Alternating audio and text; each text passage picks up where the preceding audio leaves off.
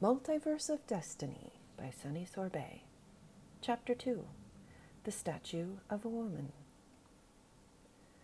My face flushes hot. The man with the bowler hat looks at me from under the brim of his hat. His expression is one of mild curiosity and distrust. He straightens up, then buttons and smooths his suit coat. Everything seems normal now. In that instant, the thoughts that rage through my mind are How did I get here? What am I doing here? Am I dreaming? This is unbelievable, but I'm seeing this with my own eyes. My heart beats wildly in my chest. Oh my gosh, is this man going to hurt me? I quickly look around the darkly lit room and take a few slow steps back. I bump into something hard and cold. I lose my balance, then grab onto what seems to be carved stone. Turning around, I see what I've tripped on. I'm okay. I turn back to watch the man with the bowler hat pivot and walk away.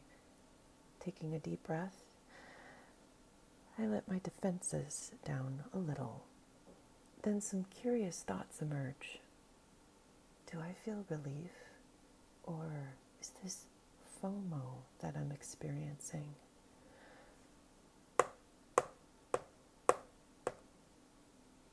The man walks further and further away until I can't hear his footfalls anymore. It's me and the dark room, and this object I tripped over. I twist around to take a closer look. In the dim light, I see that I'd fallen on a statue of a woman. She is stunningly beautiful. The exquisite clothing she is wearing is painted red and white. Her hands are on her lap, and in her hands she is holding white roses. Some stars seem to be shimmering all around her. She is adorned with jewelry and a crown. How could the stars shimmer when it's so dark? My eyes search the room and spy a small beam of light near the statue's base. I follow it to its source, a window flanked by heavy, dark red drapes, which I hadn't noticed before. A tiny crack of light comes through the drapes, falling on the statue. There was a loud kerplunk, and then I heard a dialogue between two deep echoing voices in the distance.